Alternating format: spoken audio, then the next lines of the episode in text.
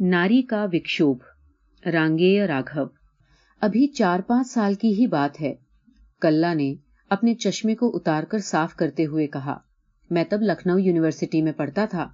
آپ تو جانتے ہی ہیں کہ لکھنؤ میں کیسی بہار ہے۔ بیچ میں ہی سدھی بول پڑا، او بلا کی ٹھنڈ ہے۔ چندو، ذرا یار ڈھنگ سے بیٹھو۔ کوئی خود غرضی کی حد ہے کہ سارا کمبل اپنے چاروں طرف لپیٹے بیٹھے ہو۔ بھائی واہ! اما تو بگڑتے کیوں ہوں؟ آخر کوئی بات بھی تو ہو؟ مڑ کر چندو نے کہا ہاں بھائی کلّا جی پھر؟ کلّا نے اپنے دشالے کو اور اچھی طرح لپیٹ لیا اور پھر کہا، لکھنؤ کی زندگی کے تین پہلو ہیں، ایک نوابوں کا، دوسرا ٹٹپونجیوں کا اور تیسرا غریبوں کا۔ کیا بتائیں یار، ہمارا سماج ہی کچھ۔ خبردار سدی نے زور سے ڈانٹ کر کہا، کہہ دیا ہے بکو مت اور چندو نے اپنے مٹر گشتی والے لہجے سے کہا ہاں بھائی کلی جی پھر؟ کلا پھر کہنے لگا، دیکھو یار، یہ بولنے نہیں دیتا۔ چندو نے سدھی کی اور دیکھ کر کہا، خاموش۔ کلا نے کہنا شروع کیا، جوانی کس پر نہیں آتی؟ مگر جو اس پر آئی، ویسی شاید ہم نے کبھی نہیں دیکھی۔ میرے ساتھ ایک لڑکا سورج پڑتا تھا۔ جات کا وہ کائست تھا، ایک لفنگا۔ لفنگا سے تم لوگ کچھ اور نہ سمجھ لینا۔ بھائی، وقت ایسا ہے کہ کالج کے لڑکے چلتے ہیں کہ ان کی گنتی استادوں میں ہو۔ نیک ٹائی، سوٹ، چمچماتے جوتے۔ کالج میں کوئی کچھ پہن لے، پر بات کرنے تک کا جسے سلیقہ نہیں، وہ کسی کام کا نہیں۔ سورج کی آنکھیں سدا لڑکیوں کی کھوج میں رہتی تھیں۔ سیوگ کی بات ہے۔ کلّا نے آگے کہا، ایک لڑکی سویتا کو دیکھ کر سورج پاگل ہو گیا۔ سورج کے باپ نہیں تھے اور ماں بھی نہیں تھی۔ ہاں گاؤں میں اس کے چاچا اور چاچی تھے۔ ان کے بال بچے تھے اور سب سے بڑی ایک اور بات تھی، چاچا زمینداری کا انتظام کرتے تھے۔ سورج ان کا کہنا ماننے والا لڑکا تھا، لیکن قانون کی نظر سے چاچا سورج کے چاچا ہوں یا سکندر کے چاچا ہوں، جائیداد کا وہ کچھ نہیں کر سکتے تھے، کیونکہ وہی جائیداد کا مالک تھا۔ اس گارنٹی کے ہوتے ہوئے سورج کو کس بات کی چنتا ہوتی؟ ادھر سوتا دیکھنے میں جتنی سندر تھی، اتنی ہی چتر بھی تھی۔ سب سے بڑی بات اس میں یہ تھی کہ وہ کالج کے ڈبیٹوں میں خوب حصہ لیا کرتی۔ جب وہ بولنا شروع کرتی تو کوئی کہتا کہ اس کا باپ بھی ایسی باتیں نہیں سوچ سکتا۔ ضرور کوئی استاد ہے اس کے پیچھے جو پریم کے کارن اپنے آپ کو چھپا کر اسے آگے بڑھا رہا ہے۔ لیکن ان باتوں سے ہوتا جاتا کچھ نہیں۔ اگر مان لیا جائے کہ وہ رٹ کر ہی آتی تھی تو رٹنے کی بھی تو ایک حد ہوا کرتی ہے۔ آج تک ہم نے نہیں دیکھا کہ چندر کانتا سنتتی کے چوبیسوں حصے کسی کی زبان پر رکھے ہوں۔ وہ بولنے میں ایک بھی بار بھول نہیں کرتی تھی۔ اس کے خیال ایک دم آزاد تھے۔ ودھوا وواہ، طلاق سہ شکشا استری کا نوکری کرنا، گویا زندگی کے جس پہلو میں ناری کی جو بات ہے، وہ سویتا کی ہی تھی۔ ہر بات پر اس کے اپنے الگ وچار تھے۔ نئے وچاروں کی وہ لڑکی شام کو لڑکوں کے ساتھ گھومنے نکلتی، پارٹیوں میں جاتی کوتا لکھتی۔ کوتا کا مزاق شاید آپ لوگوں کو معلوم نہیں۔ کوئی آپ کی طرف آنکھیں اٹھا کر دیکھتا تک نہیں، تو بس کوتا لکھیے۔ سورج نے جب سنا کہ وہ کوتا کرتی ہے، تب دوڑا دوڑا استاد ہاشم کے پاس گیا۔ استاد نے اسے دیکھا تو سب سمجھ گئے۔ ان کے لیے کیا بڑی بات تھی۔ کالج کا لڑکا چٹکدار کپڑے پہنے ان کے پاس آیا ہے۔ چہرہ گننا نون ہے۔ مطلب آنکھوں میں وہ خوشی نہیں، وہ اتساہ نہیں، جو جوانی کا اپنا لکشن ہے۔ تو آخر اس کا کیا کارن ہے؟ استاد بنا پوچھے بھاپ گئے۔ استاد نے مسکرا کر پیٹ ٹھونکی، کہا، بیٹا شاباش، مگر میں ایک غزل کے بارہ آنے سے کم نہیں لیتا۔ ہولیا بتاؤ، جو ٹوٹا پھوٹا خیال ہو، اگل جاؤ۔ اعلی زبان میں ترتیب سے سجی ہوئی وہ چیز دوں گا کہ جس کے لیے وہ ہوگی، وہ تو ریجھے گا ہی۔ ادھر ادھر بیٹھے ہوئے بھی دو چار اپنے آپ ریجھ جائیں گے۔ پانچ روپے کا نوٹ کافی تھا۔ سورج لوٹا تو گنگناتے ہوئے۔ مجھے خود تعجب ہوا کہ چار بجے گیا تھا تب ایک شریف آدمی تھا۔ اب صرف چھ بجا ہے، مگر شاعر ہو گیا ہے۔ آپ شاید پوچھیں گے کہ سویتا تو کرتی ہے کوتا ہندی میں اور سورج صاحب کرتے ہیں شاعری اردو میں۔ ایسا کیوں؟ تو سن لیجیے کائستوں میں ادھکتر مرد ہندی نہیں پڑھتے، عورتیں پڑھتی ہیں۔ سویتا بھی کائست تھی۔ اس کے ایک چھوٹی بہن، ایک چھوٹا بھائی اور ایک بڑا بھائی تھا۔ بھائی لا میں پڑھتا تھا۔ ارادہ تھا کہ چھوٹتے ہی وکالت شروع کریں گے۔ سویتا اندھی نہ تھی، اسے سورج کی باتیں معلوم ہو گئیں، لیکن نہ جانے اسے ایک دم ٹالے دے رہی۔ سورج سویتا کو گزرتے دیکھتا تو غزل پڑھتا، جب اس کا کوئی نتیجہ نہیں نکلتا تو کہتا، خدا سمجھے اس کمبخت ہاشم سے۔ ایسے ہنس کر چلی جاتی ہے جیسے صرف ہم غزل ہی پڑھ رہے ہیں۔ کنتو پریم کی کوئی بات ستھر نہیں۔ اس کے انجانے کا بندھن کسی بھی وقت جنگ بن کر کٹھور سے کٹھور لوہے کو چاٹ جاتا ہے۔ دونوں اور ایک سی پرستھتی ہے۔ دونوں اور ایک سا سونا پن ہے۔ آپ کہیں یہ بے وقوفی کی انتہا ہے، پر میں کہوں گا کہ اصلی پریم وہی ہے جسے دنیا بے وقوفی سمجھے، کیونکہ بے وقوف وہی ہے۔ چندو نے ٹوک کر کہا ہاں ہاں ہم سمجھ رہے ہیں۔ کلّا نے ایک بار سر ہلا کر کہا، سمجھ رہے ہیں تو بتائیے کیا ہوا؟ سدھی نے کہا، نہیں نہیں آپ ہی بتائیے۔ کلّا مسکرایا۔ کہنے لگا، تو ہوا وہی جو ہونا تھا۔ یعنی سدھی نے چونک کر پوچھا۔ یعنی ایک دن کلّا نے کہا سوتا کے بڑے بھائی میرے پاس آئے اور کہا، آپ سورج کے گہرے دوستوں میں سے ہیں نا؟ میں نے کہا جی ہاں فرمائیے۔ وہ کچھ سوچتے ہوئے بولے، کیسا لڑکا ہے؟ اس کے بعد سوروں کے پنڈوں کی طرح مجھے سورج کے سات پشتوں کے نام گنانے پڑے، گھر کی حالت بتانی پڑی۔ بھائی صاحب نے بتایا کہ انہوں نے کچھ اڑتی ہوئی ان کے پریم کی کہانیاں سنی ہیں۔ میں نے کہا جی وہ صرف کہانیاں ہی نہیں ہیں۔ میری طرف غور سے دیکھ کر بھائی صاحب مسکرائے۔ کہا، خیر، میں عورتوں کی پوری آزادی کا قائل ہوں۔ میری بہن ہی صحیح، مگر جب میں خود چاہتا ہوں کہ کوئی پسند کی شادی کروں تو میرا فرض ہے کہ میں انہیں پوری مدد دوں۔ اب میری بھی سوتا سے جان پہچان ہو گئی۔ ہماری جو مامی ہیں، ان کے بھائی کی بہن سوتا کی بھابھی ہونے والی تھی، مگر اچانک اس کے گزر جانے سے شادی نہ ہو سکی۔ سدھی نے جمہائی لے کر کہا، یار، بڑا لمبا قصہ ہے۔ لیجیے صاحب۔ کلّا نے چڑ کر کہا، شادی ہو گئی سورج اور سویتا کی، چھوٹا ہو گیا۔ اب بھائی، تمہارے منہ میں گھی شکر۔ چندو نے سگریٹ پیش کرتے ہوئے کہا، سنیما کا سو لطف آ رہا ہے یار۔ سدھی نے پھر کہا، پھر؟ پھر کیا ہوا؟ کلّا نے ایک لمبا کش کھینچا، دھواں چھت کی طرف چھوڑ کر پھر کہنا شروع کیا۔ اس کے بعد ایک دن کی بات ہے، سورج، میں اور میرا ایک دوست، چندرکانت، کالج میں گھوم رہے تھے۔ سویتا کی کالج کی پڑھائی جاری تھی۔ اب بھی وہ اپنے بھائی کے یہاں ہی رہتی تھی۔ سورج کے یہاں نہیں، شادی کے تین چار مہینے بیت چکے تھے۔ شادی ہو جانے سے تمیز آ جاتی ہے۔ یہ ہم نے ذرا کم دیکھا ہے۔ سورج کی عادتیں بدستور قائم رہی کنتو اس بیچ میں یہ ضرور ہوا کہ میرا سوتا کے یہاں آنا جانا کافی بڑھ گیا۔ چندرکانت منہ کا بکی تھا، لیکن دل کا بالکل پکا۔ سو لڑکیوں کو دیکھ کر دو سو طرح کی بولیاں نکال سکتا تھا، مگر وہ زہر اس کے دل میں نہیں، صرف گلے کے اوپری حصے میں تھا۔ اس دن چندرکانت نے لڑکیوں کی ایک بھیڑ دیکھ کر مسکرا کر کہا، دیکھ یار کلّا، کبھی کبھی تو دیکھ لیا کر۔ لیکن ہم چونکہ ذرا اونچے خیالوں کے آدمی ہیں ان بدتمیزیوں میں ہمارا دل آپ کی قسم بالکل نہیں لگتا۔ جس لڑکی کی نیلی ساڑی تھی، وہ چندرکانت کی پرانی جان پہچان کی تھی۔ چندرکانت نے ہاتھ سے اشارہ کرتے ہوئے مجھ سے کہا، دیکھا؟ میں نے دیکھا اور بالکل چپ۔ لڑکی کی پیٹھ میری اور تھی۔ جھٹ سے وہ لائبریری میں گھس گئی۔ سورج اپنے دھیان میں مگن پہچان نہیں پایا اسے۔ جھٹ سے چندرکانت کا ہاتھ پکڑ کر بول اٹھا، چلو، ذرا دیکھیں تو، ہاتم تائی کی ہیروئن بننے لائق ہے یا نہیں؟ پہچان تو میں گیا تھا کہ وہ کون ہے۔ پھر بھی میں چاہتا تھا کہ سورج کو آج ایک ایسی نصیحت مل جائے جسے وہ زندگی بھر یاد کرے۔ لڑکی کی پیٹھ ہی پھر نظر آئی۔ سورج نے دبی آواز سے کہا، کاش ہمیں بھی دیدار ہو جاتا۔ لڑکی نے مڑ کر دیکھا۔ سورج کو کاٹو تو خون نہیں۔ وہ سویتا تھی۔ اس کی تیوریاں پہلے تو چڑھی، لیکن جب وہ سورج کو پہچان گئی، تب نہ جانے کیوں اسے ہنسی آ گئی۔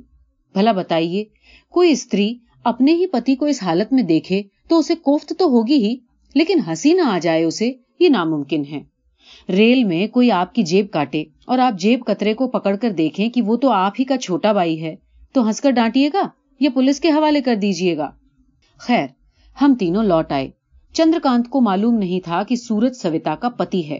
اس نے کہا، دیکھا آپ نے؟ ہے مجھ میں کچھ عقل؟ پوری بھیڑ میں لے جا کر کس کے آگے کھڑا کر دیا آپ کو؟ جناب جیب میں پیسہ چاہیے، بس، فتح ہے، فتح۔ سورج میری طرف دیکھ رہا تھا۔ میں جب چندرکانت کو چپ ہونے کا اشارہ نہیں کر سکتا تھا، وہ بکتا گیا۔ سارا کالج جانتا ہے کہ آج سے دو سال پہلے جب یہ لڑکی آئی ٹی میں تھی، تب ایک ماسٹر سے اس کا دوستانہ تھا۔ ماسٹر آدمی قابل تھا۔ پڑھائی میں تیج ہاکی کھیلنے میں نمبر ون، اور ہندوستان میں چناؤ اور پریم میں کمال کر دکھانے والی ہر چیز اس کے پاس تھی۔ میرا مطلب موٹر سے ہے۔ یہ دن رات اس کے ساتھ موٹر میں گھوما کرتی تھی۔ کمبخت بکے جا رہا تھا۔ سورج کا سر جھک گیا۔ میں نے دھیرے سے اشارہ کیا کہ چپ رہے۔ مگر اس نے سمجھا کہ سورج پر اس لڑکی کا پریم کا بھوت سوار ہونے لگا ہے۔ اس نے کہا، اما، چھوڑو بھی۔ ایسی لڑکی سے تو دور رہنا اچھا۔ یہ ہندوستان ہے، ہندوستان۔ جب اپنی دیسی سرکار بنے گی تو ان ادگوروں کا کیا حال ہوگا؟ یہ پنڈت نہرو بھی نہیں بتا سکتے۔ جانے دو یار، سمجھدار آدمی ہو۔ کیوں تم پریم وریم کے چکر میں پھنسنا چاہتے ہو؟ رات ہو آئی تھی۔ سورج بیٹھا سگریٹ پھونکے جا رہا تھا۔ اس کے چہرے پر اداسی تھی۔ وہ کسی گھور چنتا میں پڑ گیا تھا۔ دیر کے بعد اس نے کہا کل چاچا کو جب یہ سب معلوم ہوگا تو کیا کہیں گے؟ میں نے سنا اور سوچ کر کہا، کیوں؟ چندرکانت کو تمہارے چاچا کا پتا معلوم ہے؟ نہیں تو؟ تو پھر انہیں کیسے معلوم ہوگا؟ میں تو کہنے سے رہا اور سوتا بھی کیوں کہنے لگی؟ اب آپ ہی اگر اتنے عقل مند ہوں تو میں لاچار ہوں۔ کم سے کم بھائی میں تو اس میں کچھ نہیں کر سکتا۔ سورج نے کہا، یار اور تو کچھ نہیں، لیکن مجھے ایک بات کچوٹ جاتی ہے۔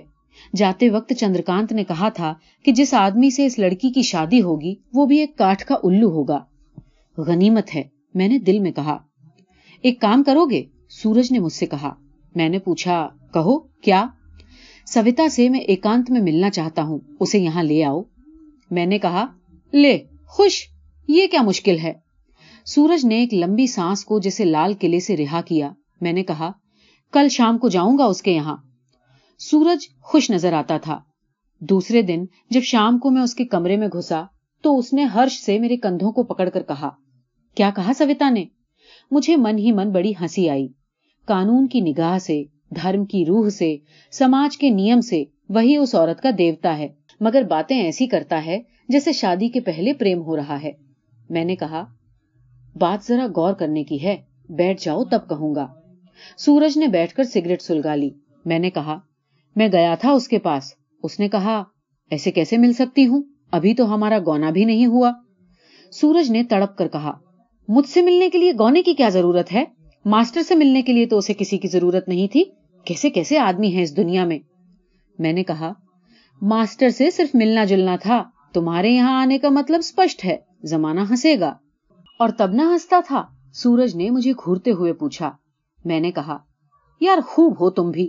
حقیقت سے دنیا ڈرتی ہے۔ اپنا ہی من ساتھ نہ ہو تو تن کا بھی پہاڑ نظر آتا ہے۔ لیکن سورج کی سمجھ میں نہ آنا تھا، نہ آیا۔ اس نے میز پر مٹھی مار کر کہا، تو ایک مہینے کے اندر دیکھ لینا۔ مجھے پھر ہنسی آ گئی، جیسے وہ کوئی کمال کر رہا ہو۔ لکھ دیا سورج نے اپنے چاچا کو۔ اجازت لینا تو کیا ایک طرح سے اطلاع دینی تھی۔ کام ہو گیا۔ مہینے بھر بعد گونا ہو گیا۔ سوتا اس کے گھر میں آ گئی۔ اب سورج کبھی کبھی مجھے بھی گھورنے لگا، کیونکہ میں بار بار سوتا کی طرفداری کرتا تھا۔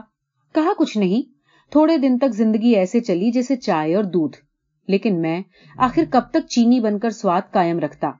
ایک دن دبی زبان سے سورج نے کوتا سے اس کے پہلے جیون کے بارے میں پرشن کیا۔ سوتا نے کہا، آپ ایسی باتیں کرتے ہیں؟ مجھے سچ مچ بڑا تعجب ہوتا ہے۔ آپ لوگ جو کچھ کرتے ہیں، ہم لوگ تو اس کا پانچ فیصدی نہیں کر پاتے۔ سورج من ہی من کڑ گیا۔ اس کے ہردے میں پروشتو کی وہ جائیداد کی ملکیت والی بات جو اس میں کوٹ کوٹ کر صدیوں سے بھری ہوئی تھی، بھیتر ہی بھیتر چوٹ کھاتے سانپ کی طرح پھپکار اٹھی۔ استری اور پروش کی کیا برابری بھلا؟ وید میں ذکر ہے یج کے کھمبے میں انیک رسیاں باندھی جا سکتی ہے۔ ہاں ایک رسی سے دو کھمبے نہیں باندھے جا سکتے۔ سورج چپ ہو رہا۔ ماسٹر سے ایک سوتا کا کیا سمبند تھا۔ اس پر کوئی پرکاش نہیں ڈالا۔ وہ جو اندھیرا تھا، اس میں بھیتر کا اوشواس نفرت کا بھیانک بھیڑیا بن کر ادھر ادھر گھومنے لگا کہ کب شکار کی آنکھیں ذرا جھپکے اور کب وہ جھپٹ کر اپنے دانتوں کی نوکوں کو اس کے گلے میں گڑا دے اور اس کے شریر کو نوچ ناچ کر اپنے تیکھے ناخونوں سے پھاڑ ڈالے۔ سیدھی سادی بات تھی۔ اگر سورج پوچھ لیتا تو بات وہیں کی وہیں صاف ہو سکتی تھی، لیکن اپنا پاپ ہی تو سمست نربلتا کی جڑ ہے۔ سویتا نے کہا، اگر آپ مجھ پر شروع سے ہی بھروسہ نہیں کریں گے اور باہر والوں کی باتوں کا یقین کریں گے، تو نہ جانے آگے کیا حال ہوگا۔ مانا کہ آپ مجھے اپنی بات پوری طرح کہنے کا اوسر دیں گے۔ تو بھی کیا یہ ضروری ہے کہ جو میں کہوں آپ اسے سچ ہی مانیں گے؟ ظاہر ہے کہ کوئی اپنے منہ سے اپنی برائی نہیں کرتا۔ تو استری ہونے کے ناطے جب آپ مجھ پر کسی بھی طرح وشواس نہیں کر سکتے، تو میں اپنے آپ چپ ہو رہوں، یہی بہتر ہے۔ پھر تنک رک کر سویتا نے کہا، آپ نے تو کہا تھا کہ آپ مجھے کسی بھی طرح اپنا غلام نہیں بنائیں گے، پر میں دیکھتی ہوں کہ شادی کے پہلے جو آپ نے اپنے خیالوں کی آزادی دکھائی تھی، وہ سب جھوٹ تھی۔ سورج اس سمے تو ہنس کر ٹال گیا۔ اسی شام کو اس کے لیے ایک نئی ریشمی ساڑی بھی لایا۔ سویتا نے پہلے تو پرسنتا دکھائی۔ پھر اس نے کہا، اس مہنگی ساڑی کی کیا ضرورت تھی؟ تو کیا ہو گیا؟ سورج نے پرسن ہو کر پوچھا، پچیس جگہ اٹھنا بیٹھنا ہوتا ہے؟ سویتا نے اداس ہو کر پوچھا، آپ میرے دن کی باتوں کا برا تو نہیں مان گئے نا؟ سورج نے آنکھیں جھکا لی، تیر مرم پر جا کر گڑ گیا تھا۔ سویتا نے کہا، آپ میری باتوں کا برا نہ مانا کیجیے، مجھے بچپن سے ہی ایسے بک بک کرنے کی عادت پڑ گئی ہے۔ ماں باپ تو رہے نہیں جو تمیز سکھاتے۔ لیکن ایک بات کا میں نے پکا ارادہ کر لیا ہے اب۔ کام وہی کروں گی جس میں آپ خوش ہوں۔ استری کے وچار وہی ہونے چاہیے جو اس کے پتی کے ہوتے ہیں۔ آپ مجھے معاف کر دیجیے یہ کہہ کر سویتا رو پڑی۔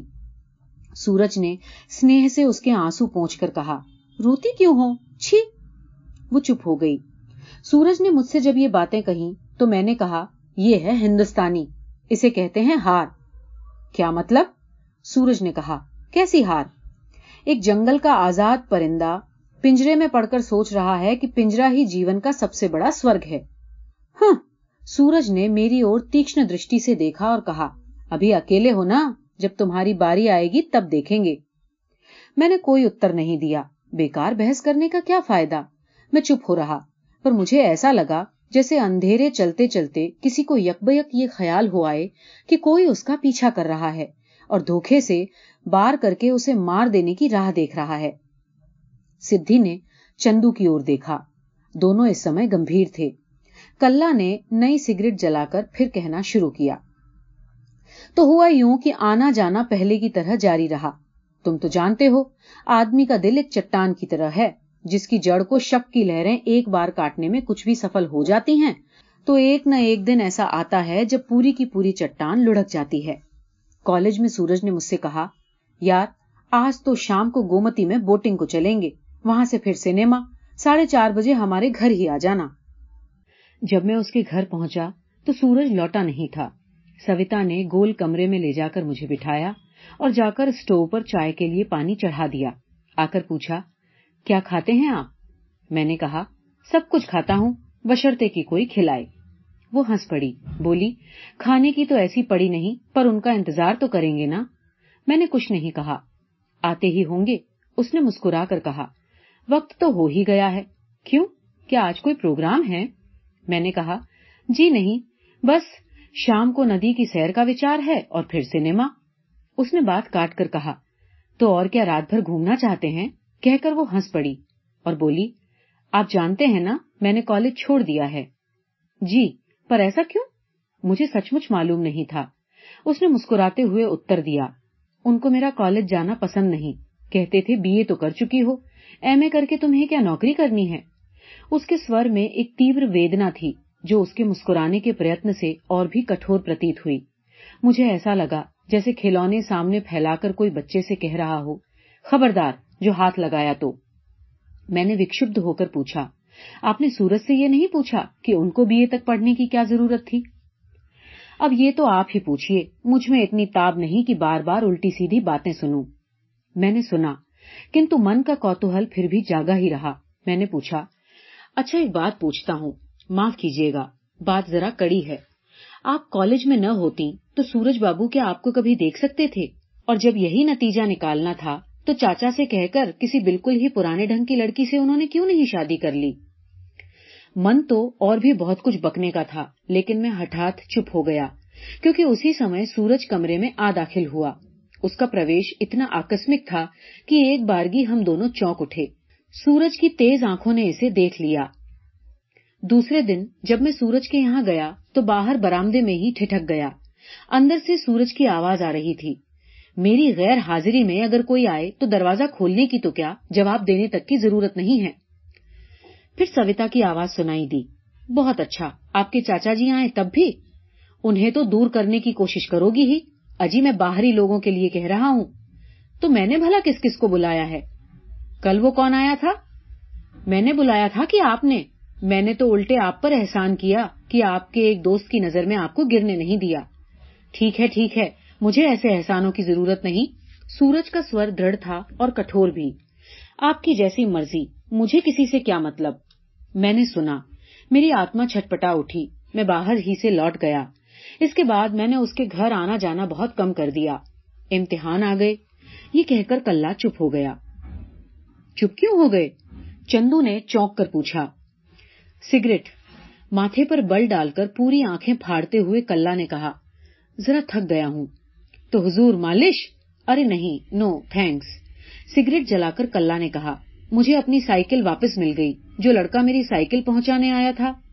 سدھی نے بات کو بیچ میں کاٹ کر پوچھا، ارے یار، اس بیچ میں سائیکل کہاں سے آ گئی؟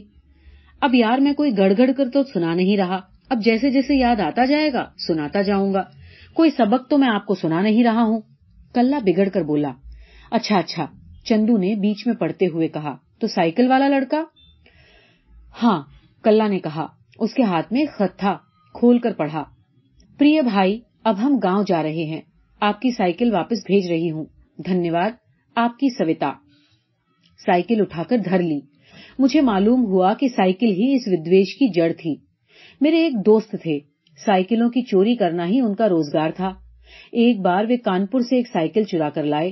بولے، بہت دن سے سستی سائیکل مانگا کرتے تھے۔ اب لے لو۔ میں نے کہا، واہ یار، گویا ہم مرد نہ ہوئے، عورت ہو گئے۔ جو آپ جنانی سائیکل لا کر احسان جتا رہے ہیں۔ مانگی تھی پتلون، لائے ہیں ساڑی۔ وہ بولے، بھائی دک نہ کرو، ہمیں کچھ نہیں چاہیے، صرف پندرہ روپے دے دو، پھر معاملہ طے ہوتا رہے گا۔ چندرکانت کی بھابھی آنے والی تھی۔ اس نے کہا، ابے، بھابھی کے کام آ جائے گی، لے لے۔ ایک دن کالج میں سویتا ملی۔ بات چلنے پر اس نے کہا، دیکھیے، ہمارا گھر ہے بہت دور، پیدل آتے آتے دیوالا نکل جاتا ہے۔ میں نے کہا، میں آپ کو سائیکل دے سکتا ہوں، پر کچھ دن کے لیے۔ سویتا پرسن ہوئی۔ اب وہ سائیکل پر بیٹھ کر کالج جانے لگی۔ ایک دن سویتا نے مجھے کالج میں روک لیا۔ پیر میں پٹی بندھی تھی، لنگڑا لنگڑا کر چل رہی تھی۔ میں نے کہا، کیا ہوا؟ چوٹ لگ گئی۔ تو اب ٹھیک ہے؟ ہاں پر ایک تکلیف دوں گی۔ میں نے کہا، فرمائیے، ایک تانگا لا دیجیے کیوں؟ سائیکل کیا ہوئی؟ وہ میں واپس کر دوں گی۔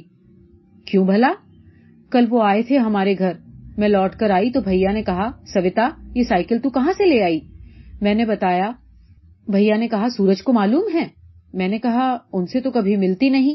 بھیا نے کہا، آج سورج آیا تھا، کہتا تھا چاچا آئے تھے، انہوں نے سویتا کو سائیکل پر بیٹھے دیکھا تھا۔ میں سنتا رہا، سویتا سناتی رہی، چاچا نے بہت برا مانا تھا۔ بھلا کوئی بات ہے کہ گھر کی بہو بیٹیاں سائیکلوں پر گھوما کریں؟ بھیا نے کہا سورج بابو کہہ گئے ہیں کہ سویتا کو سائیکل پر جانے سے تو روک ہی دیں۔ میں نے بھیا سے کہا، آپ نے کہا نہیں کہ کالج بہت دور ہے؟ کہا تھا، بھیا نے کہا۔ پر سورج نے کہا کہ یدی یہ بات ہے تو پڑھائی کی ایسی ضرورت ہی کیا ہے؟ تب بھیا نے کہا، دیکھو سویتا، اب تم بچی نہیں ہو۔ شادی کے بعد تمہیں اپنی آنکھیں کھول کر چلنا چاہیے۔ یہ بچپن اب کام نہیں دے گا۔ یہ کہہ کر سویتا چپ ہو گئی، پھر کہا، بھجوا دوں گی آپ کی سائیکل۔ میں نے کہا سنا ہے آپ کا؟ جی ہاں اس نے لاج سے سر جھکا کر کہا۔ میرا اشارہ اس کے گونے کی اور تھا، وہ تانگے میں چلی گئی۔ پتر ہاتھ میں لے کر میں نے سوچا، اب وہ گاؤں میں ہوں گے۔ سائیکل لانے والا لڑکا خط دینے کے کئی دنوں بعد آیا تھا۔ اس کی مہربانی تھی، کوئی نوکر تھوڑے ہی تھا وہ۔ ایک ایک کر کے چتر میری آنکھوں میں گھومنے لگے۔ یہی تھی سویتا کی سورج کے پرتی اپیکشا۔ اس کی عادتوں کی واستوکتا دیکھ کر دھیرے دھیرے اس کا من بھیتر ہی بھیتر کڑتا جا رہا تھا۔ کنتو یوون پھر بھی پیاسا ہوتا ہے۔ سماج کے جس بندھن کو ہم وواہ کہتے ہیں، اس کا کاریہ کارن روپ چاہے جیسا ہی کٹور واستوک اور آوشک کیوں نہ ہو، کنتو اس کی پرشٹھ بھومی میں منشیہ جیون کا وہی سنچت ویاکل موہ ہے۔ میں نہیں جانتا کہ یہ کہتے ہوئے میں کہاں تک ٹھیک ہوں کہ منشیہ کے سمست انویشن، اس کی کلا، اس کے وگیان یدھ اور جو کچھ بھی اس کی ہلچل ہے، اس کے مول میں وہی ایک ہاہاکار کرتی ترشنا ہے، جسے وہ سمویدنا سہانوبھوتی اور پریم کی مرگ ترشنا سمجھ رہا ہے۔ سویتا کا جیون اس تلوار کی طرح تھا، جس کی دھار کو کوئی کائر یدھا پتھر پر مار کر توڑ دینا چاہتا ہو۔ اس میں اتنا ساہس نہیں ہے جو وہ اسے اٹھا کر اس سے سماج کی گھڑت ویوستھاؤں پر چوٹ کرے اور اس کے خون سے اپنی دھار چمکا دے۔ سویتا کی بہن کبھی کبھی جب کالج میں ملتی تو پوچھتی کہ مجھے دیدی کی کوئی خبر ملی؟ میں کہہ دیتا کہ جب اسے ہی کوئی خبر نہیں ملی تو بھلا مجھے کیسے کچھ گیات ہو؟ اوشواس کی جس تیز چھری سے سورج کے بھائی نے سارے سمبندوں کو جڑ سے کاٹنا شروع کیا تھا، وہی اس کے سکھ کو کاٹ کاٹ کر لہو لوہان کرنے لگی۔ میں بہدا سوچتا کہ کیا اس کا جیون اب سدھر گیا ہوگا؟ اس کے بعد ایک شام کو میں الہ آباد میں گنگا کے کنارے ٹہل رہا تھا۔ سورج ڈوب رہا تھا۔ لال لال کرنیں پانی پر اتر کر للائی پھیلا رہی تھی ہوا میں کچھ نمی تھی۔ ایکا ایک کسی نے آواز دی، مسٹر کلّا، میں ایک دم چونک گیا۔ سوچا، یہاں کون کمبک تھا ٹپکا؟ جان پہچان والوں سے میں اتنا ہی چکراتا ہوں جتنا سڑک پر بدتمیزی سے بھاگتی ہوئی بھینس کو دیکھ کر۔ مڑ کر دیکھا تو آنکھوں کو وشواس نہیں ہوا۔ سوچ سکتے ہو وہ کون تھا؟ سدھی اور چندو نے سوالیہ جملہ بنی بھوہوں کو اٹھا دیا۔ تھا کون؟ وہ سویتا تھی۔ سویتا دونوں نے آشچر سے کہا۔ ہاں جناب، وہ سویتا ہی تھی۔ کلّا نے کھانس کر کہا۔ دیکھ کر میری آنکھیں پھیل گئیں۔ وہ اکیلی تھی۔ اس کے شریر پر سادی ساڑی اور ایک بلاؤز تھا۔ مانگ میں سندور نہیں تھا۔ ہاں ماتھے پر بندی ضرور تھی۔ ہاتھوں میں چوڑیاں بھی تھیں۔ مجھے سمجھ نہیں آیا کہ اس فیشن کی پتلی میں یہ سادگی کیسے آ گئی۔ میرے منہ سے سہسا نکلا۔ سویتا دیوی، آپ؟ یہاں اکیلی؟ وہ ہنستی، کہا، کیوں؟ آپ الہ آباد کب آئے؟ جی میں تو کل ہی ریسرچ کے سلسلے میں آیا ہوں۔ اور سامان کہاں پڑا ہے؟ جی ہوٹل میں۔ میرے یہاں ٹھہرنے میں آپ کو کوئی اعتراض تو نہ ہوگا؟ میں نے کہا، آپ کہاں ٹھہری ہیں؟ میں تو یہیں رہتی ہوں۔ اس کے بعد ہم لوگ تھوڑی دیر تک ٹہلتے رہے۔ کچھ ریسرچ کے بارے میں باتیں ہوئی مجھے وسمے ہوا اس کی جانکار باتیں سن کر۔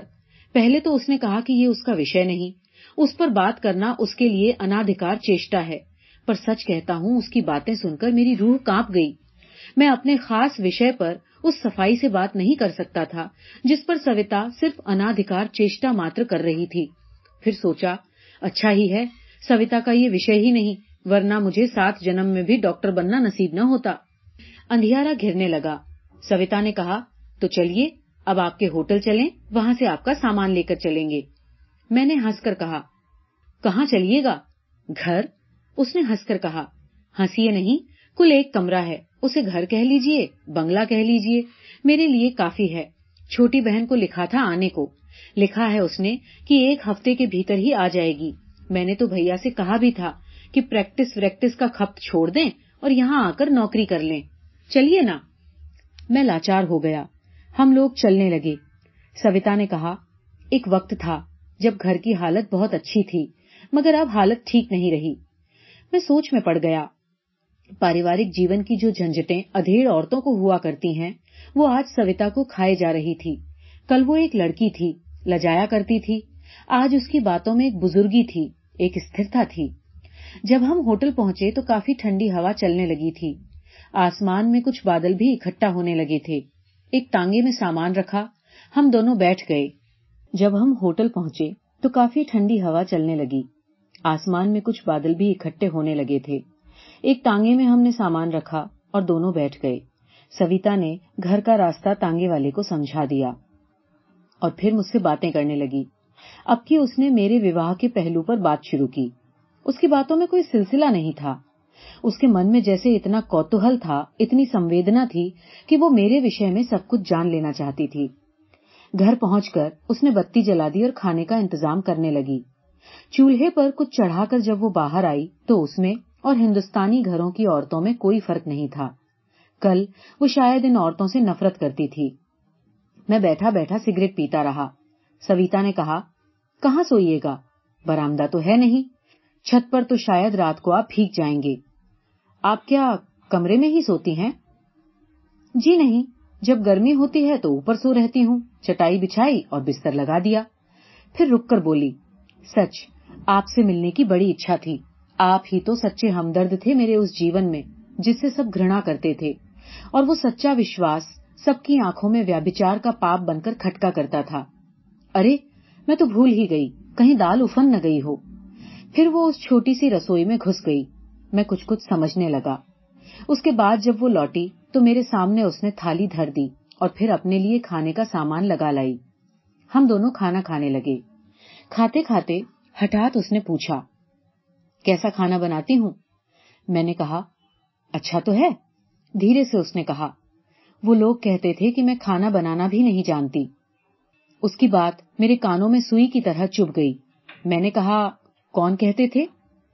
وہ کہتے تھے اس نے کہا، میں تو میم ہوں بے وقوف وہ کیا جانے کہ میم بھی اپنے قاعدے سے اپنا کھانا بنانا جانتی ہے۔ پھر کیا کھانا اچھا بنانا عورتوں کے لیے ضروری ہے؟ میرے منہ سے نکلا، فی الحال تو ہے، ویسے بنا لینا کافی ہے۔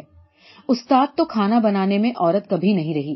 پاک تو دو ہی پرسدھ ہیں، بھیم پاک اور نل پاک۔ دونوں ہی پروش تھے۔ وہ زور سے ہنسی۔ اس نے کہا، وہاں نوکرانی تھی، پر کام تو بہو ہی کرے گی۔ کرنے سے تو میں نے منع نہیں کیا کبھی، پر کوئی تل جائے کہ میرا بنایا اسے پسند ہی نہیں، تو کوئی کتنا بھی اچھا کیوں نہ بنائے، کیا نتیجہ نکلے گا؟ بس وہی ہوا جو ہونا تھا۔ ہم لوگ کھا چکے، چھت پر چٹائی بچھا کر بیٹھ گئے۔ میں نے اپنی سگریٹ جلا لی۔ متوالی ہوا تھی، سر پر پیپل کھڑکھڑا رہا تھا۔ ہم دونوں اس اندھیرے میں پاس پاس بیٹھے تھے۔ سویتا نے کہا اچھا سچ بتائیے آپ کو یہ سب دیکھ کر کچھ تعجب نہیں ہوا؟ میں نے کہا، نہیں۔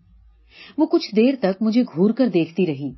پھر بولی، یہ اندھیری رات، یہ سنسناتی ہوا اور کسی دوسرے کی پتنی میں تعجب نہیں ہوتا تمہیں کلّا جی؟ سوچتے نہیں کچھ میرے بارے میں؟ وہ ہنسی اور پھر گمبھیر ہو گئی۔ کٹور سور میں کہا، وشواس نہ کر سکو تو نہ کرنا۔ کنتو یدی گھرنا ہی تمہارے آشواسنوں کا ایک ماتر آدھار ہے، تو میں بھی تم سے گھرنا نہیں کر سکوں گی۔ میں نے روک کر کہا، سویتا دیوی، سویتا کا باندھ ٹوٹ گیا۔ آنکھوں میں آنسو چھلک آئے، جنہیں اس نے منہ موڑ کر شیگرتا سے پہنچ لیا۔ جب اس نے میری اور دیکھا، تو ہنس رہی تھی، جیسے کچھ ہوا ہی نہیں۔ سویتا نے کہا، ایک دن ہم دونوں رات کو بیٹھے باتیں کر رہے تھے۔ انہوں نے کہا، سویتا، اب تو پریکشا بھی ہو گئی۔ تمہارا کیا وچار ہے؟ گاؤں چلا جائے تو کیسا رہے؟ میں نہیں جانتی انہوں نے کیا سوچ کر یہ پرستاؤ دیا۔ گاؤں تو دور نہ تھا، کنتو میں گاؤں جانے کے نام سے ڈر گئی۔ نہ جانے میری آتما میں ایک انجان یاتنا کی بھاونا کیسے بھر گئی؟ کنتو میں نے کہا، چلیے، مجھے کوئی اجر نہیں۔ اور تیسرے دن ہم چل پڑے۔ میں نے ایک بسنتی رنگ کی ریشمی ساڑی پہن رکھی تھی۔ پیروں میں اونچی ایڑیوں کے سینڈل تھے، بس اور کوئی خاص بات نہیں تھی۔ ہم نے اکا کر لیا۔ اکے والے نے مجھے گھور کر دیکھا اور اس نے پوچھا، سرکار، کہاں چلوں؟ انہوں نے پتا بتایا، اسی گاؤں کا اکے والا بھی تھا۔ فوراً انہیں پہچان گیا۔ پھر اس نے ایک بار دبی نظروں سے میری طرف مڑ کر دیکھا اور مسکرا کر اپنی طرف کی بولی میں کہا، سرکار کی پڑھائی تو ختم ہو گئی؟ انہوں نے کہا ہاں۔ اس کے بعد وہ کچھ چنتا میں پڑ گئے۔ ان کے مکھ پر اسپشٹ ہی ہوا کہ کچھ ویاکلتا کے چنہ ہیں۔ میں نے انگریزی میں پوچھا آپ اتنا پریشان کیوں ہیں؟ انہوں نے میری طرف دیکھ کر ایک لمبی سانس لی۔ شاید ایک بار پورے شریر میں ایک کم کمپی سی دوڑ گئی۔ انہوں نے بہت دھیرے سے انگریزی میں ہی اتر دیا۔ میں نے غلطی کی کہ تمہیں یہاں اس طرح لے آیا۔ اب بھگوان کے لیے کم سے کم کچھ تو شرم کرو، سر تو ڈھک لو۔ میں من ہی من بہت وکشبد ہوئی۔ میں نے بھلا منع کب کیا تھا؟ کنتو شہر میں تو انہیں یہ سب برا نہیں لگتا تھا۔ گاؤں کی طرف پیر اٹھاتے ہی کیوں کچھ سے کچھ ہونے لگے؟ جیسے میں کوئی انگریز تھی اور مجھے ہندوستان میں شرم کرنے کی ریتی نہ معلوم ہو۔ شرم کا وچار بھی کیسا عجیب لگتا ہے نا؟ مدراسی عورتیں کبھی سر نہیں ڈھکتی، تو کیا وہ سب بے شرم ہیں؟ خیر، ایک سر کیا، میرے دس سر ہوتے تو میں انہیں بھی ڈھک لیتی۔ ایک دن میں تو کسی دیش کے ریتی رواج اچھے ہوں یا برے کبھی بدل نہیں جاتے۔ اکا بڑھا جا رہا تھا۔ اس راہ کے دھچکے یاد آتے ہی اب بھی کمر میں درد ہونے لگتا ہے۔ پہلی بار مجھے معلوم ہوا کہ گاؤں کی زندگی کتنی کٹھن ہوتی ہے۔ اس کے بعد ہم لوگوں نے بیل گاڑی پکڑی۔ جیسے جیسے گاؤں پاس آتا جاتا تھا، ان کا چہرہ زرد پڑتا جاتا تھا۔ لگتا تھا جیسے انہیں مجھ پر اسیم کرود آ رہا ہو۔ میرا منہ کھلا ہی تھا کہ مجھے واستو میں بہت ہی گھنت معلوم ہوا کہ منہ پر میں ایک لمبا سا گھونگٹ کھینچ لوں اور اپنی نظریں ایڑیوں پر دبا کر چلوں۔ راستے میں جو بھی گاؤں والے ملتے، ہمیں کھلی بیل گاڑی میں بیٹھ کر آپس میں ایک دوسرے کی اور دیکھ کر مسکراتے۔ وہ یہ سب دیکھتے اور جل بھن کر خاک ہو جاتے۔ پرنتو کرتے کیا؟ ایک بار تو مجھے یہ لگا جیسے اب ایک چانٹا ہی پڑنے والا ہے۔ لیکن مجھے سوئم ان کے اوپر اچرج ہوا۔ یہ آدمی جو شہر میں کیا کیا رنگ نہیں دکھاتا، یہاں آ کر بالکل زرد پڑتا جا رہا ہے۔ گاؤں کے بہت سے چھوٹے چھوٹے لڑکے اور لڑکیاں ہمیں دیکھ کر کوتوہل سے اکٹھے ہو گئے۔ میں نے ان کی باتیں سنی۔ وہ آپس میں کہہ رہے تھے کہ چھوٹے مالک شہر سے پتوریا لائے ہیں، آج کوٹھی میں ناچ ہوگا۔ ان کے آنند کی سیما نہ رہی۔ ان کے جیون کا یہ ایک بڑا سورگ ہے کہ مالک کے گھر رنڈی ناچے گی اور وہ دیکھ سکیں گے۔ میرے من میں تو آیا کہ دھرتی پھٹ جائے اور میں سما جاؤں۔ وہ گھرت شبد پتوریا میرے ہردے پر ہتھوڑے کسی بھیانک چوٹ کر اٹھا۔ آج ان اگیانی، دیہاتی اور ان پڑھ بچوں نے اس سنسکرتی کا پردہ پھاڑ کر رکھ دیا تھا جو ان کے مالک نے انہیں دی تھی۔ میں نے دیکھا، وہ چپ بیٹھے تھے، جیسے موم کی ایک پتلی ماتر ہو میری آنکھوں میں آنسو ابل رہے تھے، جنہیں میں جبرن اپنے ہوٹ کاٹ کر روکے رہی تھی۔ اور بچوں کی خوشی کا وہ کٹور شبد پتوریا، میرے سارے جیون کے سنچت پنیہ اور ابھیلاشاؤں کے ساتھ ایک بھیشن بلاکار کر رہا تھا۔ شہر میں کوئی یدی مجھ سے کوئی یہ باتیں کہتا تو میں اس کی آنکھیں نوچ لیتی، کنتو وہاں وہاں میں کچھ نہ کر سکی۔ واستو میں یہ سولہویں صدی کے استھر، اندھکار کا بیسویں صدی کی چلتی کرن پر حملہ تھا۔ دن بھر مجھے لمبا گھونگٹ کھینچ کر رہنا پڑا۔ کنتو میں نے کبھی کچھ نہیں کہا۔ گھر میں ان کی چاچی، بوا بوا کی بہن کی لڑکیاں اور ایک بوڑھی مامی تھی۔ ان بوڑھیوں کو جیسے ایک نیا شکار ملا۔ جب کبھی وہ مجھ سے ملتے، میں کہتی، شہر چلیے، یہاں تو من نہیں لگتا۔ وہ کہتے کچھ دن تو رہنا ہوگا۔ سدا تو یہاں رہنا نہیں، پھر گھبراتی کیوں ہو؟ تھوڑے دن ایسے ہی رہ لو۔ گاؤں میں اندھیرا ہوا نہیں کہ جیسے بلیک آؤٹ ہو گیا۔ جہاں لوگ پڑھنا لکھنا نہیں جانتے، دن میں اتنی کڑی شاریرک محنت کرتے ہیں کہ رات کو کوشش کر کے بھی جاگ نہیں سکتے۔ وہاں روشنی جلے بھی تو کس لیے؟ وہاں تو بس آدمی نے پرکرتی سے اتنا ہی سنگرش کیا ہے کہ سر پر ایک چھپر چھا لیا ہے اور کچھ نہیں۔ گھر کی بغل میں اپنا ہی ایک چھوٹا مکان تھا۔ اس میں انہوں نے لگ بھگ تین چار سال پہلے ایک پستکالیہ کھولا تھا۔ اس میں سینکڑوں پرانے اپنیاس بھرے تھے۔ دینک پتر بھی آتا تھا۔ صبح چاچی مجھے اٹھنے سے پہلے اٹھا دیتی۔ تب میں جھاڑو باڑو لگا دیتی تاکہ جب وہ لوگ اٹھیں تو مجھے ان کے سامنے یہ کام کرنے کی نوبت نہ آئے۔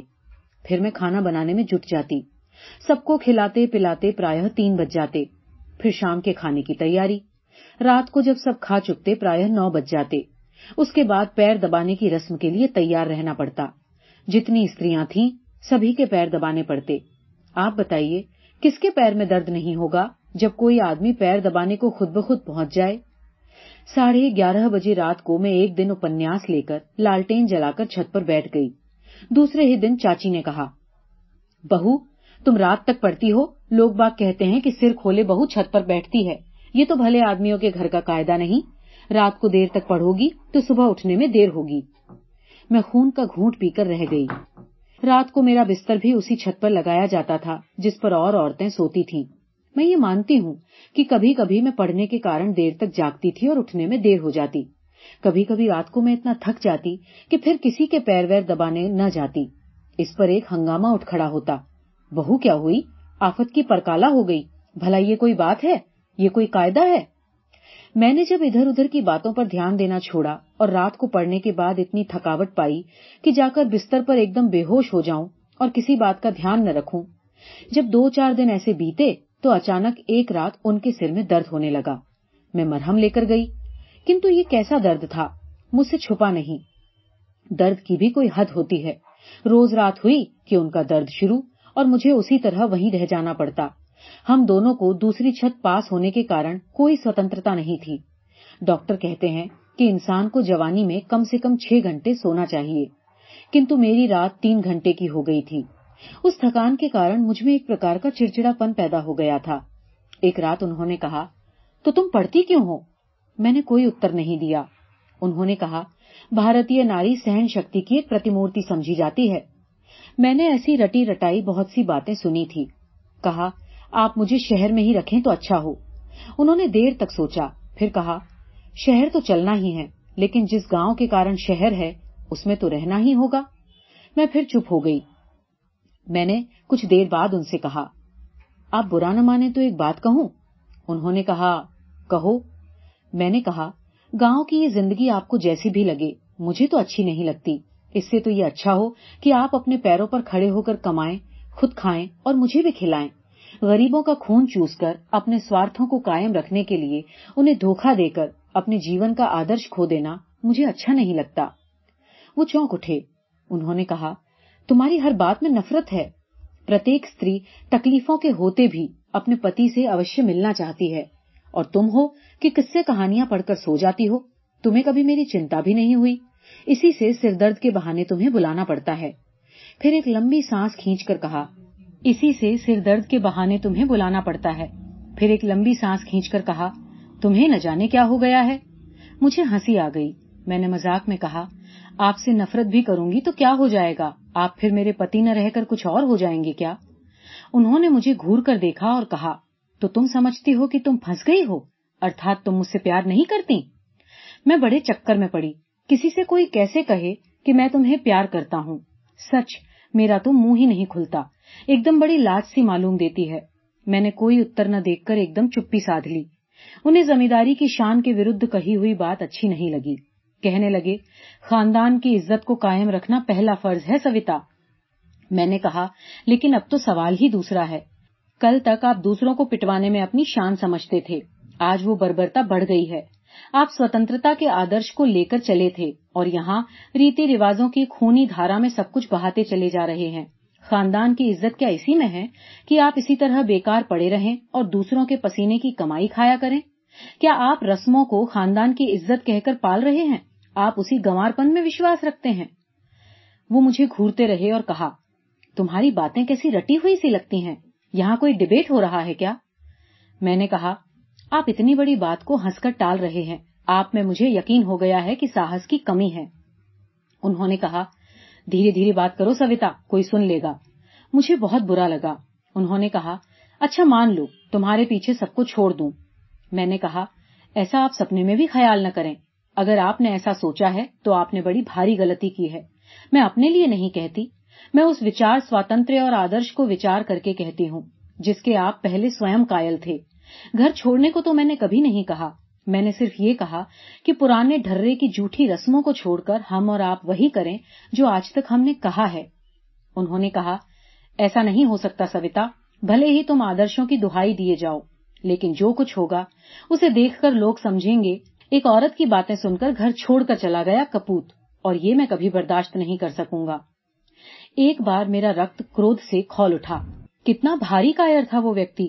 جو اپنے جیون کے سارے جھوٹوں کا سہارا لے کر اپنی پیاس بجھانے کے لیے مجھ سے پریم کی آڑ میں ولاس چاہ رہا تھا۔ صبح کی سفیدی جھل ملاحٹ پر مرغے کی گونجتی ہوئی بانگ سنائی دی۔ میں اٹھ گئی کیونکہ میرے جھاڑو لگانے کی بیلا آ گئی تھی۔ میں نے ایک بار کرون آنکھوں سے ان کی اور دیکھا، کنتو وہ جھپکی لے رہے تھے۔ میں اٹھ گئی، وہ سو گئے۔ اس دن میرا شریر تھکنے سے چور چور ہو رہا تھا۔ کام تو کرنا ہی تھا یدی میں کسی سے کہتی کہ سونا چاہتی ہوں، رات کو سو نہ سکی، تو جو سنتا وہ مجھے نرلج سمجھتا۔ لجا اور سنکوچ نے میری جیپ کو تالو سے سٹا دیا اور میں برابر کام کرتی رہی۔ دوپہر کو جب میں کمرے میں بیٹھی تھی، منشی جی پستکالے بند کر کے چابی دینے بھیتر آئے۔ اس سمے وہاں کوئی نہیں تھا۔ منشی جی مجھے دیکھ کر ایسے گھبرا گئے جیسے کمرے میں کوئی سانپ پڑا ہو۔ میں نے کہا، چابی مجھے دے جائیے، اور کل کا اخبار آپ نے کیوں نہیں بھیجا؟ منشی جی نے لجاتے ہوئے سر نیچے کر کے جواب دیا، بھجوا دوں گا۔ وہ چلے گئے۔ اسی سمے میں نے ان کی بوا کی بہن کی بیٹی کا کرکش سور سنا۔ آئے ہائے، دیکھو تو، کیسی لپر لپر جیپ چلا رہی ہے۔ ذرا بھی حیا شرم نہیں ہے۔ میں ایک کانپ اٹھی۔ اتر دیا بوڑھی مامی نے۔ اچھا کیا دلہن؟ بہت اچھا کیا۔ منشی کو دیکھ کر تیری چاچی یا ساس تک گھونگٹ کھینچ کر چپ ہو جاتی ہے۔ ایک نہیں، ان کے انیک بچے ہو چکے ہیں۔ تیرے ایک آدھ تو ہو جاتا؟ تبھی ایک تیسری آواز سنائی دی۔ اجی ہٹو مامی جی کوئی بات ہے؟ الٹے منشی جی شرما رہے تھے اور دلہن رانی ہے کہ منہ تک نہیں ڈھکا گیا۔ چھی، یہ بھی کوئی بات ہے؟ بوا کی بھانجی نے کہا ہاں ہاں پڑھی لکھی ہے جی۔ تم تو گوار ہو، شہروں میں یہی رواج ہے۔ پرائے مرد سے جب تک ہنس ہنس کر باتیں نہ کر لیں، کھانا کیسے ہجم ہو؟ جانے بیچاری کتنے دن کے بعد آج یہ موقع پا سکی ہے۔ اسی سمے چاچی آ گئی انہوں نے بھی سنا، ترنت آ گئی میرے کمرے میں، ہاتھ مٹکا کر کہا، ہائے دلہن، تو نے یہ کیا کیا؟ جھاڑو نہ لگی، نہ سہی، پیر نہ دبائے تو نے بڑی بوڑھیوں کے نہ بات۔ تیری بات تیرے ایمان پر۔ ہم نے کبھی تجھے کہا ہو تو ہماری زبان میں کیڑے پڑ جائیں۔ مگر یہ کیا ہے کہ پڑھائی لکھائی نے تیری چٹیا کے نیچے سے عقل ہی صاف کر دی ہو؟ چاچی کروت سے کانپ رہی تھی۔ میں چپ بیٹھی رہی، جیسے میں جیوت ہی نہیں۔ مجھے معلوم ہو رہا تھا کہ جو کیڑے میری نسوں میں خون بن کر بھاگ رہے تھے، وہ دھیرے دھیرے جمنے لگے ہیں، مرنے لگے ہیں۔ اور اب وہ سب مر جائیں گے اور انہی کے ساتھ میں بھی مر جاؤں گی۔ میرے مکھ پر پیلا پن چھا گیا، ہاتھ پاؤں کانپنے لگے۔ اس کٹور لانچن سے مجھے پرتیت ہوا کہ واستو میں اب زندہ تو ہوں ہی نہیں، لیکن یہ لوگ ہیں کہ میری لاش پر تھوکنے سے بھی باز نہیں آتے۔ چاچی نے پھر کہا، مامی جی دہائی ہے تمہیں؟ اس گھر میں آج تک کبھی ایسا نہیں ہوا۔ آج تک کسی نے اس گھر کی عورتوں کی شکل دیکھنا تو کیا؟ یہ بھی نہیں جانا کہ ان کی آواز کیسی ہے۔ کیا کہیں گے گاؤں کے لوگ سن کر؟ جب زمیندار کے گھر سے ہی دھرم اٹھ جائے تو لوگوں کے گھر میں کیا رہے گا؟ ہم نے سوچا تھا، ابھی لڑکی ہے، سب ٹھیک ہو جائے گا۔ لیکن مامی جی جس کے منہ میں خون لگا ہو، اس کی کیا پانی سے پیاس بجھے گی؟ میں زور سے رو اٹھی۔ میں نے چلا کر کہا، کس کا خون لگا ہے میرے منہ؟ کس کام سے انکار کیا ہے میں نے جو آپ لوگ مجھ پر دوش لگا رہی ہیں؟ او ہو چاچی چلا اٹھی۔ دلہن رانی پر دوش لگا دیا میں نے۔ دشمن تو میں ہی ہوں۔ اسی سے دشمنی نکالنے کے لیے تو سورج کی ماں کے مرنے کے بعد میں نے اسے پال پوس کر اتنا بڑا کیا تھا۔ مامی جی نے ڈانٹ کر مجھ سے کہا اری بے حیا، کیا کروں سمجھ میں نہیں آتا۔ زمانہ بدل گیا ہے، ورنہ پرانے وقتوں میں اتنی کہنے پر سارے دانت جھاڑ دیے جاتے تھے۔ مرد نہیں رہے بیٹی۔ ورنہ مجال ہے کہ عورت آ سے او کر جائے۔ بوا نے کہا، سورج نے سر چڑھایا ہے اسے، جوتی سر پر دھرے گا تو دھول ہی لگے گی۔ ہم تو جانتے تھے شہر کی لڑکیوں کے سارے گن۔ کیا کسی سے چھپے ہیں؟ دیکھو نا، اس لچمن کو۔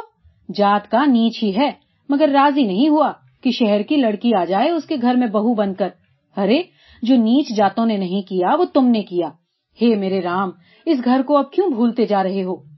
اور سچ مچ شام تک خبر سارے گاؤں میں پھیل گئی۔ میں کمرے میں چھپ کر بیٹھی رہی۔ سمجھ ہی نہیں آ رہا تھا کہ کیا کروں۔ کھانا بنانے گئی تو سب نے لوٹا دیا۔ یہ کہہ کر کہ جا، ہم آبرو بیچ کر سکھ نہیں بھوگتے۔ میں لوٹ آئی۔ چاروں اور اندھیرا ہی اندھیرا نظر آتا تھا۔ ایک ہی آشا تھی کہ کم سے کم وہ تو مجھے اپرادھی نہیں سمجھیں گے۔ کم سے کم وہ تو میری رکشا کریں گے۔ دن بیت چلا۔ کسی نے میری سدھ تک نہ لی، کھانے تک کو نہ پوچھا۔ رات گئے جب وہ آئے تو شکایتوں کا ڈھیر لگ گیا۔ اینٹوں کی بنی وہ دیواریں شاید نہیں رہی کیونکہ باتوں کے تیر انہیں چھید چھید کر میرے انتستل میں بار بار گڑنے لگے۔ اور مجھے درد سے چلانے کا تو کیا کراہنے تک کا ادھیکار نہیں تھا۔ چاچی نے کہا، سورج، اسے تو شہر ہی لے جا بیٹا۔ اس میں گھر گرستی میں بہو بن کر رہنے کا سلیقہ نہیں ہے بالکل مامی جی نے بھیتر سے چلا کر کہا جانے کون جات کو جات اٹھا لایا ہے؟ اچھا زمانہ آیا ہے، دیکھو تو۔ کیا بات ہے آخر؟ انہوں نے گھبرا کر پوچھا۔ اور جیسے یہ کچھ ہوا ہی نہیں، چاچی نے تانا مار کر کہا، تو کیا راہ میں گانے بجانے کی ضرورت تھی؟ بھیا سورج، ہم تو کچھ کہتے نہیں، پر خاندان میں اپنے چاچا کے بعد بس تو ہی سب کا مالک ہے۔ ہم نے تو تجھے اپنا بیٹا مان کر پالا ہے۔ چاہے تو رکھ، چاہے تو چھوڑ دے، ہمارا کیا ہے؟ رو لیں گے، مگر تیری تو گت بن جائے گی۔ وہ گھبراہٹ کے ساتھ بولے، پیر نہیں دابے، جھاڑو نہیں دیا، کھانا نہیں پکایا، بتاؤ تو۔ کون کہتا ہے بھیا؟ چاچی نے پھر کہا، قسم ہے میرے بچے کی، جو آج تک کبھی ہم کوئی بات زبان پر بھی لائی ہوں۔ اس کا تو پڑھنا گزب ہے بیٹا، پڑھے گی تو آدھی رات تک، اور یہ بھی نہیں کہ رامائن۔ الٹے، وہ قصے کہانی توتا مینا کے۔ میں نے سنا کہ وہ کچھ بولے، پھر ان کے پیروں کی چاپ سنائی دی، جیسے وہ وہاں سے چلے گئے ہوں۔ استریاں اب بھی آپس میں پھسپھساہٹ کیے جا رہی تھی اور میں نے سوچا کہ کمبخت پڑھائی نہ ہوئی، میری موت ہو گئی۔ جس سمے انہوں نے کمرے میں پرویش کیا، اندھیرا چھا رہا تھا۔ ان کے پیچھے پیچھے لالٹین لیے چاچی تھی وہ میرے پاس آئے اور کٹور سور میں انہوں نے مجھ سے کہا، کیوں؟ یہ میں کیا سن رہا ہوں؟ میں نے اتر نہیں دیا۔ چاچی نے کہا او ہو دیکھو تو، اب اتنی لاج ہو گئی کہ بول گلے سے نکلنے سے پہلے سو گچ کے کھا رہا ہے۔ میں نے کروھ سے سر اوپر اٹھایا۔ میری آنکھوں کے آنسو سوکھ گئے۔ میں نے چلا کر کہا ہاں ہاں کیا کیا ہے میں نے جو تم سب میرا خون پی جانا چاہتی ہو؟ کیوں نہیں مجھے گلا گھونٹ کر مار ڈالتے؟ انہوں نے مجھ سے پھر کہا، مجھے جواب دو، میں جاننا چاہتا ہوں۔ آج نہ صحیح، کل۔ میں اس گھر کا مالک ہوں۔ میرے اوپر خاندان کی عزت کا سوال ہے۔ کیا ضرورت تھی تمہیں منشی جی سے بات کرنے کی؟ سمجھایا تھا نا میں نے تمہیں؟ نہیں؟ یا اکیلی تم ہی ایک شہر کی پتنی ہو؟ میں تو ہمیشہ ہی گاؤں میں رہا ہوں۔ چاچی کمرے سے باہر چلی گئی، لالٹین وہیں چھوڑ گئی میں نے دیکھا، وہ کروھ سے ویاکل ہو کر کانپ رہے تھے۔ انہوں نے کہا، اب تک میں تمہاری بات کو طرح دیتا آیا ہوں۔ شروع میں تمہارے پچیسوں قصے سنے، پر پی گیا۔ اور کوئی ہوتا تو مار مار کر کھال ادھیڑتی ہوتی۔ میں نے کہا کہ تھوڑے دن کی بات ہے، پھر شہر لوٹ چلیں گے۔ وہاں تو میں تمہیں مٹر گشتی کرنے سے کبھی روکتا نہیں۔ پر نہیں یہ دو دن بھی تم سے نہیں کٹ سکتے۔ انہوں نے انگلی اٹھا کر کہا، تم نے مجھے کہیں کا نہیں رکھا۔ آج تم نے یہ نہیں سوچا کہ تم کیا کر رہی ہو۔ کبھی دیکھا تھا آج تک گھر کے کسی اور عورت کو ان سے بات کرتے؟ میں نے دڑ ہو کر کہا، لیکن وہ کمرے میں گھس آئے تھے۔ اس وقت وہاں کوئی نہیں تھا، وہ میری طرف دیکھ رہے تھے۔ دیکھیں گے نہیں؟ انہوں نے کہا، تم منہ کھلا رکھو گی تو وہ ضرور دیکھیں گے۔ آج تک کسی اور گھر کی بوڑھی تک نے ان کے سامنے اپنا منہ نہیں کھلا رکھا۔ تم نے وہ بات کی ہے جو ہم میں سے کسی کے بھی بس کی نہیں۔ گھر گھر چرچا ہو رہی ہے۔ انہوں نے تیکھے سور میں کہا، بولو، جواب کیوں نہیں دیتی؟ میں نے کہا، تم پاگل ہو گئے ہو، تم کچھ بھی نہیں سوچ سکتے۔ درنگی زندگی بتانے والے ڈھونگی پستکالے سے صرف اخبار منگوایا تھا میں نے، کیونکہ اس نرک میں سوائے پڑھنے کے مجھے اور کچھ اچھا نہیں لگتا۔ تم مجھ سے وہ بھی چھین لینا چاہتے ہو؟ مجھ سے نہیں ہوگی یہ غلامی۔ میں تمہاری بوا، مامی اور چاچی کی طرح ان پڑھ گنوار نہیں ہوں، جو اپنے آپ کو تمہاری جوتیوں کی خاک سمجھتی رہوں۔ میری بات ابھی پوری بھی نہ ہو پائی تھی کہ میری پیٹھ، ہاتھ اور پاؤں پر سڑا سڑ بینت پڑنے لگے۔ میں نہیں جانتی کہ میں کیوں نہیں روئی۔ میں نے کیول اتنا کہا ہاں ہاں مار، اور مار اور مار۔ ان کا ہاتھ تھک گیا۔ انہوں نے گھرنا سے بینت پھینک دیا اور ان کے منہ سے نکلا۔ بے شرم کہیں کی۔ اور میں میں ویسی ہی کھڑی رہی۔ رات بیت گئی، میں وہیں بیٹھی رہی۔ دوسرے ہی دن میں نے بھیا کو چٹھی لکھ دی۔ انہوں نے چٹھی بھیجنے میں کوئی بادھا نہیں دی۔ دو دن تک مجھے کسی نے کھانے کو تک نہ پوچھا۔ صبح اٹھ کر دیکھا کہ دوار پر بھیا کھڑے تھے۔ ان کے چہرے پر ہوائیاں اڑ رہی تھیں۔ ان کو دیکھتے ہی میری آنکھوں میں آنسو آ گئے۔ بہت روکنے کا پریتن کر کے بھی میں اپنے آپ کو روک نہ سکی۔ بھیا نے کہا، کیا ہوا سی وہ میں نے کہا میں یہاں نہیں رہنا چاہتی۔ آخر کیوں؟ کوئی بات بھی تو ہو۔ میں نے ان سے کہا، آپ نے مجھے کہاں پھینک دیا؟ کیوں؟ سورج بابو نے کچھ کہا کیا؟ کچھ بتا تو۔ میں نے کوئی اتر نہیں دیا۔ باہ کھول کر بیت کی مار کے نشان دکھا دیے۔ ایک بار کروھ سے انہوں نے اپنا نیچے کا ہونٹ کاٹ لیا۔ پھر سر جھکا کر کہا، میں سمجھتا تھا کہ تم دونوں ایک دوسرے سے پریم کرتے ہو۔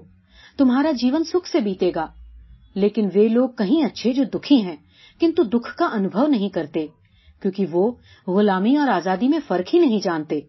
ہندوستان میں اول تو پریم وواہ ہوتے ہی نہیں، اور ہوتے بھی ہیں تو نب نہیں پاتے، کیونکہ یہ پریم سماج کی بھیشن بیڑیوں کو توڑنے میں اسمرتھ رہ جاتا ہے۔ میں نے کہا، کنتو میں ایسی نہیں ہوں۔ بھیا نے سر جھکا کر کہا، ہم لڑکی والے ہیں، ہمیں سر جھکا کر ہی چلنا ہوگا، ورنہ میں نہیں جانتا کہ کیا ہوگا۔ جو وہ کہیں گے اسی کو کرنے میں ہمارا کلیان ہے انتھا کوئی چارہ نہیں۔ میں چپ ہو گئی۔ بھیا نے پھر کہا، پتی ہی استری کا سب کچھ ہے سویتا۔ میں نے سر اٹھایا اور کہا، پتی ہی استری کا سب کچھ ہے؟ کنتو وہ پتی پروش ہوتا ہے۔ سیتا جس رام کے پیچھے چلی تھی، وہ پروشارتھی تھا۔ جو ویکتی اپنی ہی روڑھیوں میں جکڑا ہوا ہانف رہا ہے، وہ میرے جیون کا آدرش نہیں ہو سکتا۔ کس لیے میں اپنے ایکانت سکھ کو اتنا بڑا بنا دوں کہ میرے وشواس، میری شردھا میری شکتی ایک ایسے ویکتی کو دیوتا سمجھ کر اس کے پگ پر جم جائیں جو سوئم لڑکھڑا رہا ہو، جو سوئم نربل ہو اور استری کے پاس کیول واسنا بجھانے اور خاندان کی عزت کی چکیوں میں پیسنے والی داسی اور بچے پیدا کرنے کی ایک سادھن کی طرح آتا ہو، جو میری انسانیت کو دھرم کے نام پر کچل کر مجھ پر گھرنا سے ہنس دینا چاہتا ہو۔ بھیا کانپ اٹھے۔ انہوں نے کہا، تو یہ کیا کہہ رہی ہے سویتا؟ تیری ایک چھوٹی بہن اور ہے۔ لوگ اگر یہ سب سنیں گے تو کہیں گے، ارے، یہ اسی کی بہن ہے۔ میں نے کہا، کنتو میں اب یہاں نہیں رہوں گی۔ تم مجھے نہیں لے جاؤ گے، تو میں کسی دن گلے میں پھانسی لگا کر مر جاؤں گی۔ بھیا سوچ میں پڑ گئے۔ انہوں نے کچھ نہیں کہا۔ میں نے کہا، اچھی بات ہے، جو ہونا ہے وہی ہو کر رہے گا۔ تو یہی چاہتی ہے، تو چل، تیری مرضی۔ ہم لوگ لکھنؤ آ گئے۔ ایک دن بھی وہاں نہیں رہی تھی کہ الہ آباد میں ایک ماسٹرنی کی آوشکتا کا سماچار دیکھا۔ تب سے یہاں آ گئی ہوں۔ اسکول کھلنے کے پہلے انٹرویو ہوگا۔ میں نے دیکھا وہ قطعی سنکچت نہیں تھی۔ ہوا سے اس کے بال منہ پر بار بار آ جاتے۔ میں نے پوچھا، تو کیا آپ لوٹ کر نہیں جائیں گی؟ سویتا نے کہا، کہاں؟ وہیں، سورج کے پاس؟ سویتا نے دڑ سور میں کہا، نہیں اب میں نشچے ہی وہاں نہیں جاؤں گی۔ آپ سوچ بھی نہیں سکتے کہ مجھے آتے سمے بھی کسی نے تنک بھی سنیہ سے نہیں دیکھا، ورنہ ان کے مکھوں پر گھرنا کا وکرت روپ اپنی سیما پار کر چکا تھا۔ وہ لوگ مجھے مار ڈالیں گے، میں وہاں کبھی نہیں جاؤں گی۔ میں نے کہا، اس سمے آپ کرودھ میں ہیں، آخر سورج سے آپ پریم کرتی تھیں اور وہ بھی کرتا تھا۔ سویتا ہنس دی کہا، آپ مجھے جانتے ہیں، میں آپ کو جانتی ہوں۔ اگر شام کو گنگا کنارے آپ مجھے پہلے دیکھتے اور آواز دیتے، پر میں آپ کو پہچاننے سے انکار کر دیتی یا ٹالو باتیں کرتی، تو کیا آپ پھر کبھی مجھ سے ملنے کی خواہش رکھتے؟ بات سویتا نے ٹھیک ہی کہی تھی، کنتو میں نے کہا، پھر پھر کیا؟ اس نے کہا، پھر تو صاف ہی ہے، میرے منہ سے نکلا، بڑی ہمت ہے آپ میں۔ جی نہیں، اس نے روک کر ترنت اتر دیا، ہمت سے کام نہیں چلتا اکیلے۔ اگر بھیا نہ آتے اور میں اکیلی نکل پڑتی، تو جب راہ میں لڑکے لڑکیاں مجھے دیکھ کر تالیاں بجا بجا کر چلاتے کہ بابو کی پتوریا شہر جا رہی ہے، تب سورج بابو مجھے شاید کرودھ کے وکشوب میں گلا گھونٹ کر مار دیتے۔ انہیں تو اپنی زمین، اپنی زندگی کی سچائی سے بھی زیادہ پیاری ہے۔ ان کے خاندان کی عزت دھول میں مل جاتی۔ اسی سے تو کہتی ہوں، ہمت سے کچھ نہیں ہو سکتا۔ اگر میں پڑھی لکھی نہ ہوتی، اپنے کھانے کمانے لائق نہ ہوتی تو کیا کبھی ایسی ہمت کر سکتی تھی؟ آدرشوں کو پورا کرنے کے لیے اس کے سادھنوں کی ٹھوس بنیاد کی ضرورت ہے۔ میں سنتا رہا، سویتا کہتی رہی، دنیا مجھے بدنام کرے گی، مجھے کلٹا کہے گی۔ کنتو بتائیے آپ ہی، میں اس کے اترکت اور کیا کرتی؟ جیون بھر غلامی کی نفرت کو ہی پتیورت کہہ کر عورت کو سماج میں دھوکا دیا جاتا ہے۔ اب میں اس جال کو پھاڑ کر پھینک دینا چاہتی ہوں۔ وہ ہانف رہی تھی۔ میں نے دیکھا وہ اتےجت ہو گئی تھی۔ شاید وہ یہ جاننا چاہتی تھی کہ میں اس کے بارے میں کیا سوچ رہا تھا۔ میں نے کہا، اور آپ کی بہن کا کیا ہوگا؟ اس نے کہا، پڑھی لکھی ہے وہ، کوئی من کا ہی نہیں، وچاروں کا بھی دڑ سامنجس ملے گا تو شادی کر لے گی، ورنہ کمائے گی، کھائے گی۔ پیٹ کی مجبوری سے ہی تو استری سر جھکانے کے لیے مجبور ہو جاتی ہے۔ اور میں نے کہا، اور کیا آپ ایسے ہی جیون بتا دیں گی؟ وہ کھڑ بھر سوچتی رہی۔ پھر کہہ اٹھی، نہیں، میں ان کے پیچھے اپنا جیون برباد نہیں کروں گی، کیونکہ وہ مجھ سے چھوٹتے ہی پھر دوسرا بیاہ کر لیں گے۔ اور منشیہ اسی اسمرتی کے پیچھے اپنے سکھوں کا تیاگ کرتا ہے، جسے وہ سکھ دائک اور پوتر سمجھتا ہے۔ تو کیا آپ وواہ کر لیں گی؟ اس نے میری اور گور کر دیکھا اور پھر ہنسی، کہا، میں تو سچ میں اپنے کو ایوگیہ نہیں سمجھتی۔ سماج میں کیا ایک ویکتی بھی ایسا نہ کھوج سکوں گی جس کی آتما میں تھوڑا بھی ستیہ ہو اور ساہس شیش ہو؟ سبھی تو ایک دم نرجیو اور کائر نہیں ہوتے۔